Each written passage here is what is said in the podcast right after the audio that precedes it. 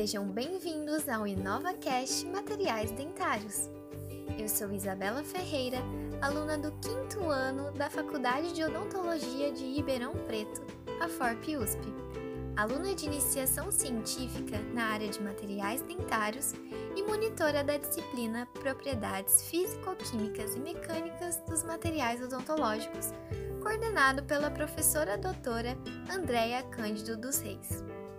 Este podcast tem por objetivo abordar temas importantes na área de materiais dentários, bem como suas inovações. O tema do episódio de hoje é o ensaio de compressão axial.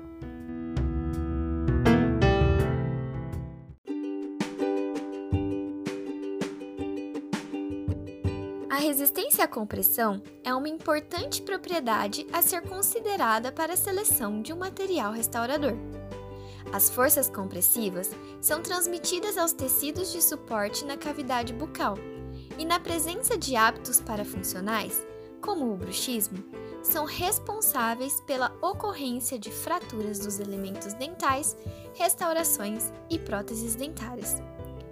O ensaio de compressão axial é utilizado na odontologia para comparar materiais que são friáveis, ou seja, aqueles que suportam pouca deformação plástica antes de sua ruptura. Alguns dos materiais frequentemente avaliados por este ensaio são os compósitos resinosos, amálgamas dentais e cimentos, além de materiais como gessos e revestimentos. Para uma explicação melhor sobre como é executado este ensaio, contamos nesse episódio com a participação da professora Ana Beatriz Vilela Teixeira Seja muito bem-vinda, professora Ana. Ensaio de compressão axial. Para a realização do ensaio, é necessário um corpo de prova cilíndrico com altura equivalente ao dobro do diâmetro. A resistência à compressão axial é realizada em uma máquina de ensaios, que tem uma base fixa e uma haste móvel. O corpo de prova é colocado no centro da base fixa e a haste móvel percorrerá uma distância a uma velocidade pré-programada, exercendo uma carga constante ao entrar em contato com o material. O indicador digital mostra a carga aplicada e a distância percorrida. A força exercida no corpo de prova ocasionará a sua fratura, que ocorrerá na carga máxima suportada pelo mesmo.